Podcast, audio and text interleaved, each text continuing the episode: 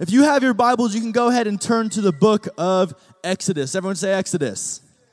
If you don't know where Exodus is, the very first book of the Bible, for those of you who know, is Genesis. And the next book of the Bible is? So it goes Genesis, Exodus, so it's near the beginning of your Bible. Go and put them down, put them down. Chill out, Tommy. I know you're excited about talking about Alaska. All right, here we go. We're about to jump into a series on the book of Exodus. One more, one more time, everyone say Exodus. But before we jump into the story of Exodus, I want to give some context for what's happened in the Bible thus far, okay? So we got the book of Genesis. Everyone say Genesis. And Genesis 1 1 says, In the beginning, God created the. We got some, some scripture breathers. Let's go. In the beginning, God created the heavens and the earth. And we see in Genesis chapter 1 the start of creation, the start of all things. We see that God m- makes things by speaking into existence. All of a sudden, it's like planets and stars and moon, and animals, all this super dope stuff. And then we get to day six, where we have mankind being made. Now, God didn't just speak mankind into existence, but He actually says to, to the other members of the Trinity, this is like a whole theological conversation. We don't need to get into it. But God says, let us make man in our own image. Let us make man in our own image to kind of to resemble what God is like, the personality, the character. Let us make man in our own image. And God comes down from heaven comes down to earth and he forms the man. He forms the man and breathes life into his nostrils. I don't know if that'd be weird, like for like God to breathe into your nose. Like in some point, it's like he just brought me to life, so it's awesome. And in some ways, it's like kind of weird. But God brings Adam to life and makes Eve so he's not alone. And this is what we see in the book of Genesis. And God wants, shh, no talking. And God wants relationship with his people. Everyone say relationship. And so we see that God, He'd walk in the Garden of Eden with Adam and Eve, and all things were amazing. All the animals were happy. I can see, like, if I was Adam, I'd be like riding lions and like having the time of my life because everything's perfect. There's no death, there's no suffering. But then we have the fall. Everyone say the fall. The fall. We're not talking about the season, we're talking about an event in the Bible. The fall happens, and sin enters the world the thing that is so opposite of God, the thing that separates us from relationship with God. Adam and Eve sin by disobeying God, and they stop loving Him wholeheartedly, and they eat the forbidden fruit. Okay, We're tracking with the story so far. So that's the first three chapters of Genesis creation, and it doesn't take long for mankind to mess it up and sin. But then, as we go throughout the book of Genesis, a key point is in Genesis chapter 12 with a man named Abram. Everyone say Abram. Now, if you want to sound like a Hebrew scholar, I learned this in college that in Hebrew, there's no like a sound in the alphabet. It's like how like us Americans are like Abraham. Like that's not a thing in Hebrew. It's all like ah. So it'd be like Avraham. Everyone say Avraham. You guys sound you guys sound super epic. But we see that God comes to this man named Abram. I love y'all's energy, but go ahead and bring it down a little. Bring it down a little bit. Um, so we have this man named Abram, and God comes to this man, Abram, and says that he wants to make a covenant with him. Everyone say covenant. God wants to make a covenant with this man, Abraham, and he says that I will be your God and I will be faithful to you. And if, and if you will serve me as your God, we'll, we'll have this relationship going, we'll have this covenant. Covenant is like the language of marriage. It's two people like promising to be loyal to each other, to be there for each other. It's this close relationship. And so God, go ahead and, and he initiates and pursues Abram, Abram and makes a covenant. And then we have the good old song, My Father Abraham and many sons and many, yeah, and so on and so forth. But we see that God makes this promise to Abraham that his descendants will be as numerous as the stars and that God will bless his people and they will bless the peoples of the earth. And as we go throughout the generations, we have Abraham and his son's name is Okay, it's Isaac. A few of you got it. And then Isaac's son's name is Esau. We're not going to talk about that guy. Jacob. Everyone say Jacob. We're not going through Genesis. That's a whole other thing. But we have Jacob, who's otherwise known as Israel. Okay, his name is, he's renamed as Israel. And he has 12 sons. Does anyone come from a family of like 12 kids? This is, Elias, you do? Let's go. How many siblings you got? How many? You got 11 siblings? Oh, okay, so you're exactly 12. Did you raise your hand? Did someone else raise their hand? No? Okay, how about like a family of 10? 10 is still pretty big, including yourself? Yeah? Okay, very nice. That sounds absolutely insane to me. I can't imagine the wildness of their house. It'd be like having all of you guys in their house, like all at the same time. It'd be crazy. But we see that Israel or Jacob has these 12 sons, one of which being Joseph. And we have the story of Joseph that takes place at the end of Genesis. And to give a quick summary, basically, Joseph is like basically the youngest child because like the actual youngest doesn't come along for a while. And so Joseph is like the super spoiled youngest child. Any youngest children in the room? Yes. Yes, yes. You know, some of you are like, I'm the only child, so I'm the oldest, the middle, and the youngest, something, something like that. But youngest child, I'm the youngest in my family. I'll admit it, I got less spankings and I got spoiled. It was a good life. It was a good life. But so Joseph is like his dad's favorite, which, if you know anything about how that typically works, usually that means your other brothers or sisters don't really like you very much if you're like the parent's favorite. You never get in trouble, all that stuff. And so, what happens to Joseph, in the logical way that any older sibling would do if they don't like their younger sibling, they sell him into slavery, right? Just kidding. I hope none of you Listen to me, none of you sell your sibling into slavery, all right? None of you do that. But we see that Joseph is sold into slavery in a land called Egypt. And now this is important. Shh, everyone listen, everyone listen. So Joseph, through slavery, is taken to Egypt, and eventually there's a famine, and his brothers have to come to Egypt for food, which is super awkward because it's like, hey, remember when you sold me into slavery and now you want food? Ah, this is haha.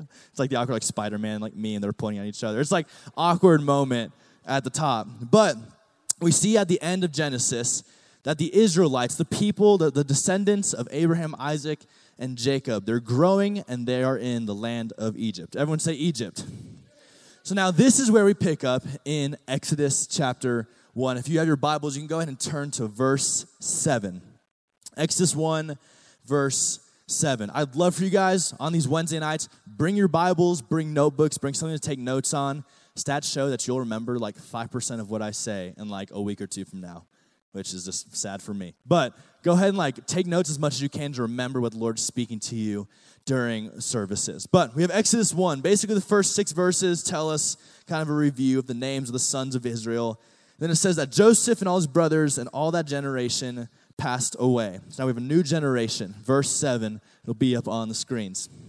It says, But the people of Israel were fruitful and increased greatly. They multiplied and grew exceedingly strong, so that the land was filled with them. Verse 8. This is where a huge shift in the story happens. Now there arose a new king over Egypt who did not know Joseph. And he said to his people, Behold, the people of Israel are too many and too mighty for us. Come, let us deal shrewdly with them, lest they multiply. And if war breaks out, they join our enemies and fight against us and escape from the land verse 11. Therefore, they set taskmasters over them to afflict them with heavy burdens. Everyone say heavy burdens. They built for Pharaoh store cities, Pithom and Rameses. But the more they were oppressed, the more they multiplied, and the more they spread abroad. And the Egyptians were in dread of the people of Israel. So we see here the favor of God, right? Where we have the promise of God to Abraham that he will make his descendants as numerous as the stars, that he's going to bless them and be with them. And so we see that even in the midst of harsh slavery, that God actually helps the Israelites continue to grow, to be fruitful, to, be, to, to multiply, to be a mighty people. So even in the midst of persecution and slavery, we see that God continues to bless the people of Israel. Let's keep on moving to verse 13. So they ruthlessly made the people of Israel work as slaves and made their lives bitter with hard service and mortar and brick and all kinds of work in the field. That's like your parents giving you chores. No, I'm just kidding. In all their work, they ruthlessly made them work as slaves. Then we go to verse 15. Are you guys still tracking me? Give me a thumbs up if you're tracking. Let's go. Verse 15. Then the king of Egypt said to the Hebrew midwives, one of whose name was Shiphrah and the other Puah when you guys have a daughter in 20 years, name her Puah. Great name. Super awkward and weird. The other name's Puah. When you serve as midwife to the Hebrew women and set them on the birth stool, if it is a son, you shall kill him. But if it is a daughter, she shall live. So Pharaoh's telling these, these women that are meant to help with childbirth for the Hebrews that if it's a boy, don't let the, the baby boy live, to kill him. But then we see in verse uh, 17, it says, But the midwives feared God. Everyone say, feared God. And did not do as the king of Egypt commanded them, but let the male children live. Verse 18 So the king of Egypt called the midwives and said to them, Why have you done this? And let the male children live. I have recently discovered that verse 19 is one of the funniest verses in the Bible. Just wait a second when I read this. Okay, get ready. The midwife said to Pharaoh, Because the Hebrew women are not like the Egyptian women, for they are vigorous and give birth before the midwife comes to them. This is so weird. I read this the other day and I was like, so basically, either like the midwives were telling Pharaoh like like a lie to protect the kids, or they're they're it's actually a true story. And like the Hebrew women are just like they give birth to babies like super fast. Like they're just beasts and like push them out. And they're, they're like, they're not like the Egyptian women, man. Like these are things in the Bible. It's like, oh, okay, cool, good, good detail. But this is scripture. Verse 20. So God dealt well with the midwives, and the people multiplied and grew very strong. And because the midwives feared God, he gave them families. So once again, we see the blessing of God to the people of Israel. He helps them grow and to multiply and to be strong. But then the turn happens for the worst. Go into the next verse, verse 22. It says, Then Pharaoh, the, the king of Egypt, commanded all his people, Every son that is born to the Hebrews you shall cast into the Nile, but you shall let every daughter live. I want you guys to think about this for a second. Think about this for a second. I don't know if you guys have like any like baby siblings, but think about how awful and disgusting this command is. Like sometimes we, we read the Bible and it becomes so common. Like we hear the story of Exodus, like God parting the Red Sea and all the babies being ordered to kill. And it's kind of like, oh yeah, whatever. Like think about like the weight of this. Like a little, a tiny little baby, if it's a boy, has to be thrown into the Nile. We see this. Hey guys, stop messing around, right? We see this, this harsh injustice from Pharaoh to the Hebrew people kill these newborn babies. So, this is something that is incredibly tragic. As we move into Exodus 2, we see this baby by the name of Moses come on the scene. Everyone say Moses. All right, so we see that, that his parents, they, they marry and they have a baby named Moses. And says that he is a beautiful looking kid. He's a good looking newborn baby. Some newborn babies, I feel like, are like kind of not good looking. It's kind of like, oh, you're like, you look all red and weird. But apparently Moses, like, cute newborn baby. But because of the law of Pharaoh, his parents had to do something to keep Moses safe. Now, if everyone would turn your attention to the screens to get a little picture of what this would look like.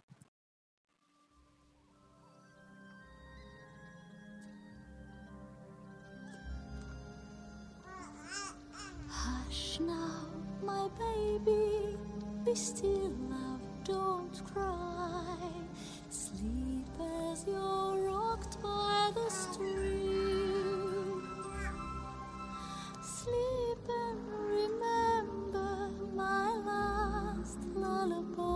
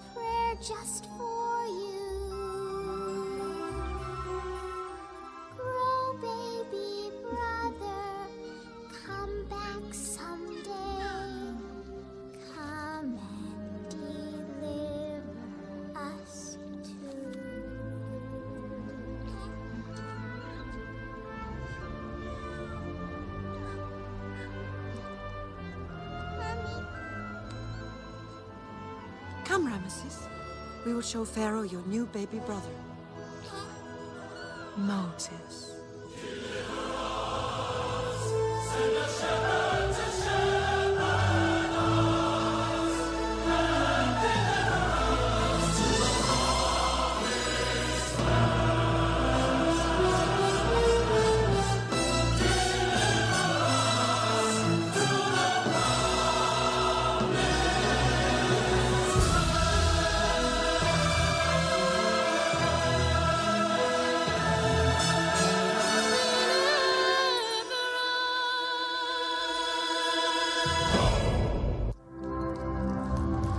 Come on. Who's ever seen The Prince of Egypt? That's like that's one of my big childhood movies, y'all. But it was not till like when I was watching this clip and I realized, oh, this is not actually the most like scripturally accurate story. So I dare you to go back and reread Exodus 1 and 2, and you'll see something very quickly of like, oh my gosh, I should not build my theology on Prince of Egypt. I should probably read the Bible, which is a good thing. But I love, I love this movie, and um, that's probably the best basket ever made in human history. Like the top never came off. Amazing. But so we see this baby named Moses, and we'll see in next week's message how God calls Moses to go and deliver the people of Israel. But basically, throughout the next uh, bit of Exodus 2, Moses grows up and he is kind of around Pharaoh's house. He still does have relationship to his family, something you have to actually read scripture to find out, not watch the movie, which like blew my mind. But we see that that eventually when Moses grows up, he sees he sees the harsh slavery of the Israelites. And leads to this point, shh, leads this point where Moses he ends up killing an Egyptian slaver because he was beating a Hebrew slave. And so, for fear of his life, Moses runs into a land named Midian, and there he meets his wife and he has children. And he lives out in Midian while the people suffer. And this is the short passage I want us to really camp out in, is verses 23 through 25 in Exodus chapter 2. If you have your Bibles, you're taking notes, go and find that passage or write it down. Exodus 2, verses 23 through 25. It says, During those many days, the king of Egypt died, and the people of Israel groaned because of their slavery and cried out for help. Their cry for rescue from slavery came up to God. And God heard their groaning, and God remembered his covenant with Abraham, with Isaac, and with Jacob. God saw the people of Israel, and God knew. God heard their groaning. He remembered his covenant with Abraham. God saw the people of Israel, and God knew. Everyone, close your eyes and bow your heads. Father God, we thank you so much that you are a God who sees us, that you are a God who is never distant from us. And as we started this series going through the book of Exodus, where we get to learn so many beautiful things about who you are, about what it looks like to be in relationship with a holy God. As we read about how you reveal yourself throughout this story and how we find who we are as your people as we know you more. I pray tonight that you would encourage every single person in this room and give us hope that you are not distant, but that you are a God who hears us, who remembers your covenant with us, who sees us, and who knows us, who loves us. In Jesus' name we pray. And everyone said, Amen. As I was thinking about this story, I was thinking about how the people of Israel must have felt, even within just the first one or two chapters of Exodus. We see over and over and over that even just in these first few chapters, that their slavery grows harsher and harsher and harsher. This type of absolute injustice where there's the Egyptians, this big dynasty, and they are lording over, they're lording over the, the Israelites. They're beating them, they're, they're putting them in harsh slavery. It's, it's a sad story. It's a, it's a saddening story that we see throughout all of human history. The yoke of slavery and this, the brokenness of the world that we see even in this passage. And when we get to the end of Exodus 2, we see this verse where it says that God heard their groaning, God remembered his covenant with Abraham, God saw the people of Israel, and God knew. And so, over the next few minutes, I want to tell you about why this passage carries such weight, why this is so important for us to get. So I want you guys just to lean in for the next like 10 minutes as we, as we go through this. If you have your Bibles, you can go ahead and turn to Exodus 3 real quick. We're going to read a verse or, or a few verses from verses 7 through 9 in Exodus 3.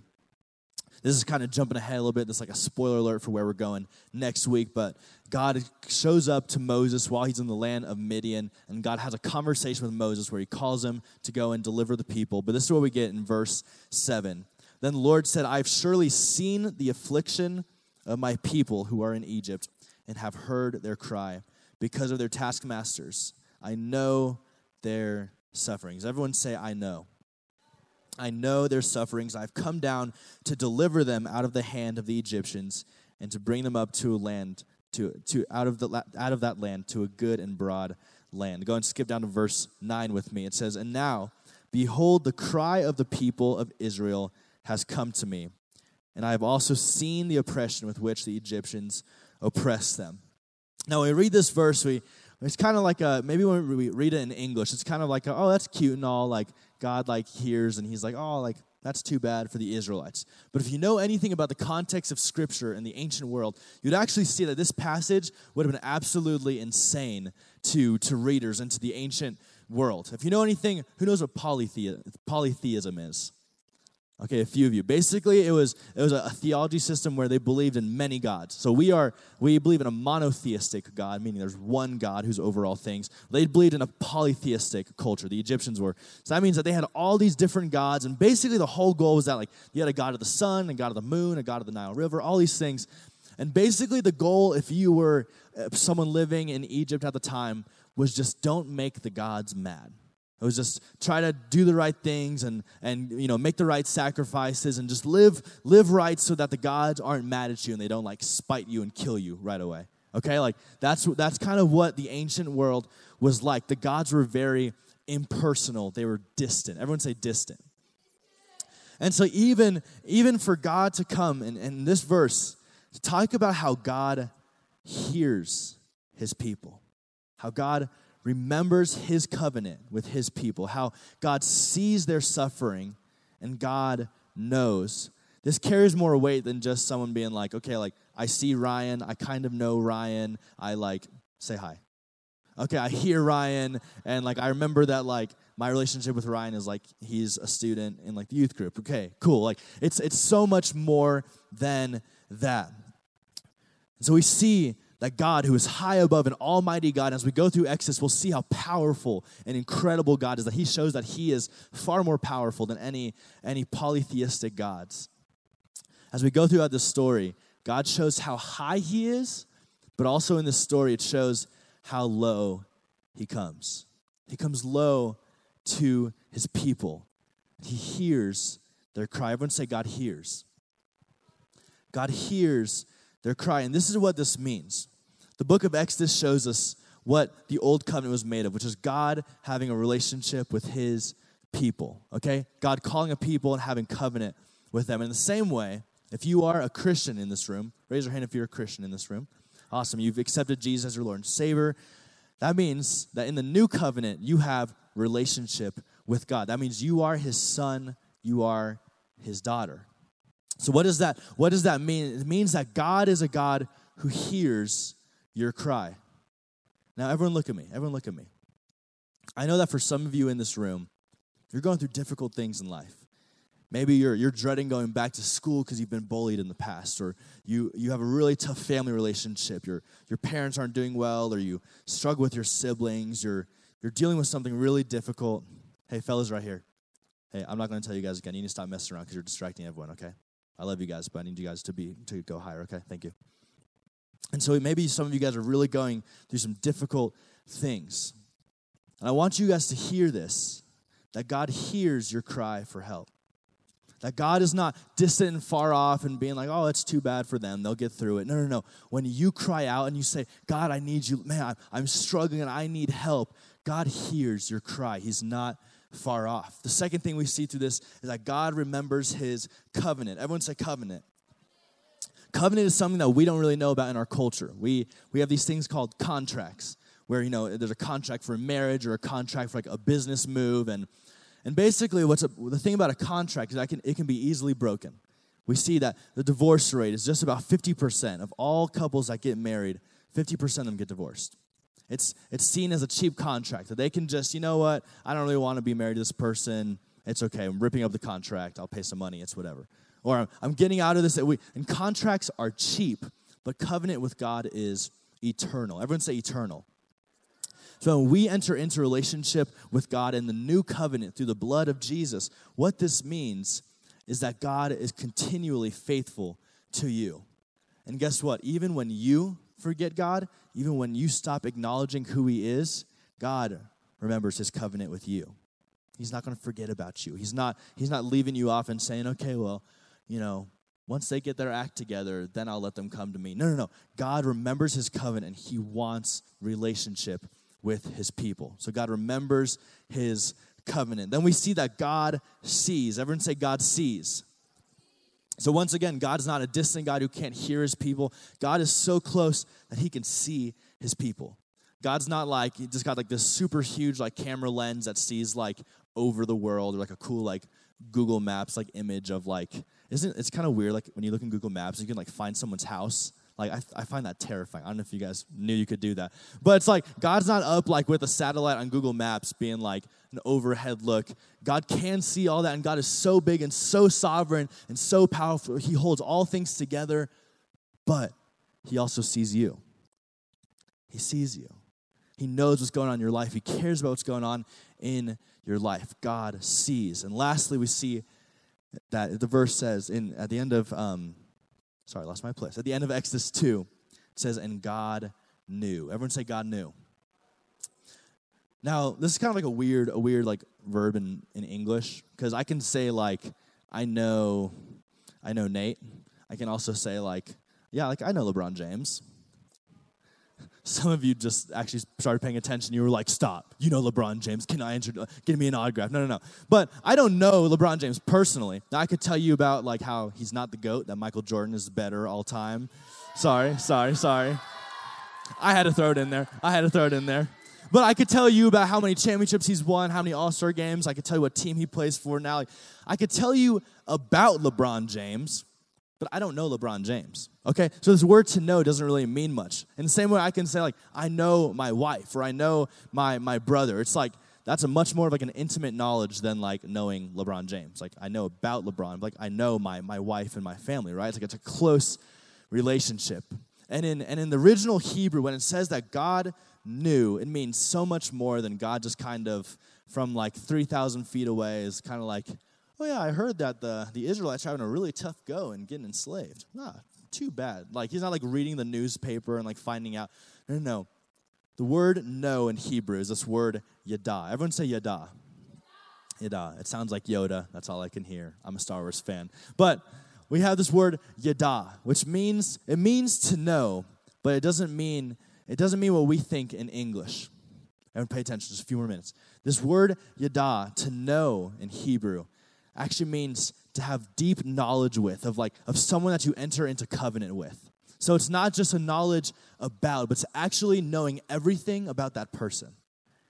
It's knowing their every thought, their every care, their every struggle, their every prayer request, everything in their life, the things that they love, the things that they hate. To say that God knows us means He knows every single thing about you. He knows every single thing about you, which means He's not distant and far off. It means that He actually cares to know everything about your life. He cares to know about, hey, like, what are you struggling with today? Hey, I'm, I'm with you through it. Hey, what, what's been like the best part of your week? What's been the best part of your summer? Guess what? Like, God cares so much more than your best friend or anyone in your family. Like, God cares so, so much. When it says that God knew, it shows not that God is distant, far off, but God has intimate knowledge with his people. Everyone say, God knew. I want to invite JLo and Miana to go ahead and come up and lead us in worship. Friends, as we talk through, we can clap for them. We love JLo and Miana. As we talk about this passage, and, and we go throughout the book of Exodus, we see so many beautiful pictures for what Christ has done for us. In, in, in um, Exodus 1, we see how it says that the Egyptians set harsh taskmasters over the Hebrews, and that these, these, these slavers afflicted the Hebrews and they, and they treated them cruelly. Okay? They, they afflicted heavy burdens on these people. And that's a really good picture of what sin does in our lives. When we are disconnected from Jesus, when we're stuck and living in the sinful conditions of our world, it's like a, like a harsh taskmaster. It's a heavy burden on us. Everyone look at me. Everyone look at me. Jalen and Miana are awesome, but look at me. When we look at this story in Exodus, we see a beautiful picture of what God does for us. That just like in this story, we see God intervenes into the slavery and the brokenness of the Hebrews. We see that God intervenes into you and I's life. Romans 5 says that while we were still sinners, Christ died for us. While we were still sinners, Christ died for us. That means that even in the midst of our suffering, in the midst of our own sin that separates us from God, and even in the midst of living in a broken world and, and being devastated by difficult things in our families or difficult things going on around us or not wanting to go back to school or whatever it is in your life, everyone look at me. What we can learn from this passage is that God cares about us. God cares. So, this is what I want us to do. I want everyone to stand up and come towards the front or kind of fill out over here. I want us to get down on our knees. Jacob, if you can bring the lights down. Shh, nobody talking, nobody talking. This is a special moment.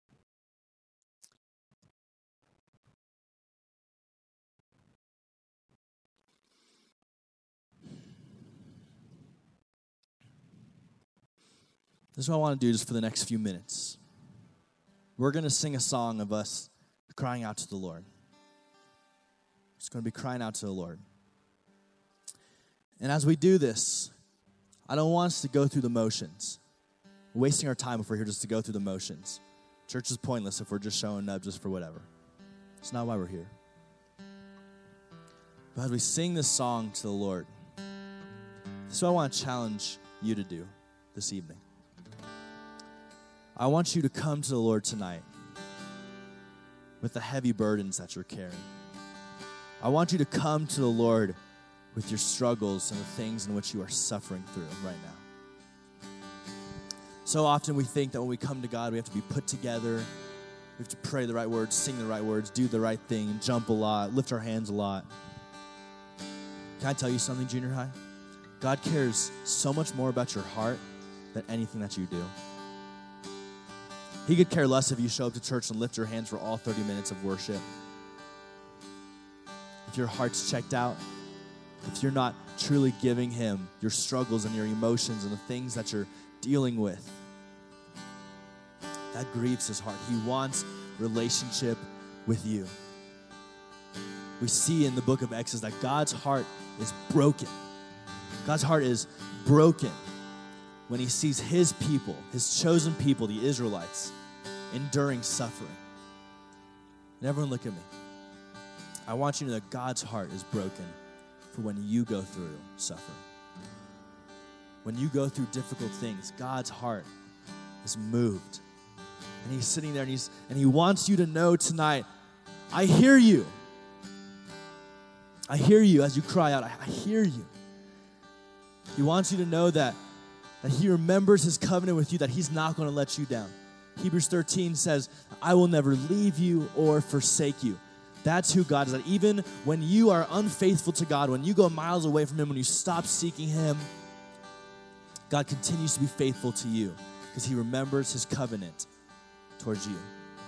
God sees you. The things that you're going through are not hidden from Him. He knows. And God knows you. God knew you before you were ever born. It's trippy. But God, He's outside of time. He knows the beginning and the end and everything in between. He knew that you'd be in this room tonight with the people that you're around. He knew what you'd be struggling with, He knew what you'd love doing. He knew. He knows everything about your life. And not just what you do, but He knows about your heart. In your mind and what's going on and what's difficult. So this is what I want us to do. I want you to pray this prayer if you really mean it. I want you to say, Heavenly Father, thank you for caring for me. Thank you for never leaving me. Thank you for never forsaking me. That even in the midst of my struggles, even when I'm unfaithful to you, thank you that you are faithful to me. So I give you my heart tonight. I give you my emotions. I give you my thoughts. I give you my brokenness. Help me to know that you are near. In Jesus' name. Amen. Go ahead and stay where you're at. Don't talk to your friend for the next few minutes. We're just going to sing a song. I want you to bring your brokenness and your cries to the Lord tonight.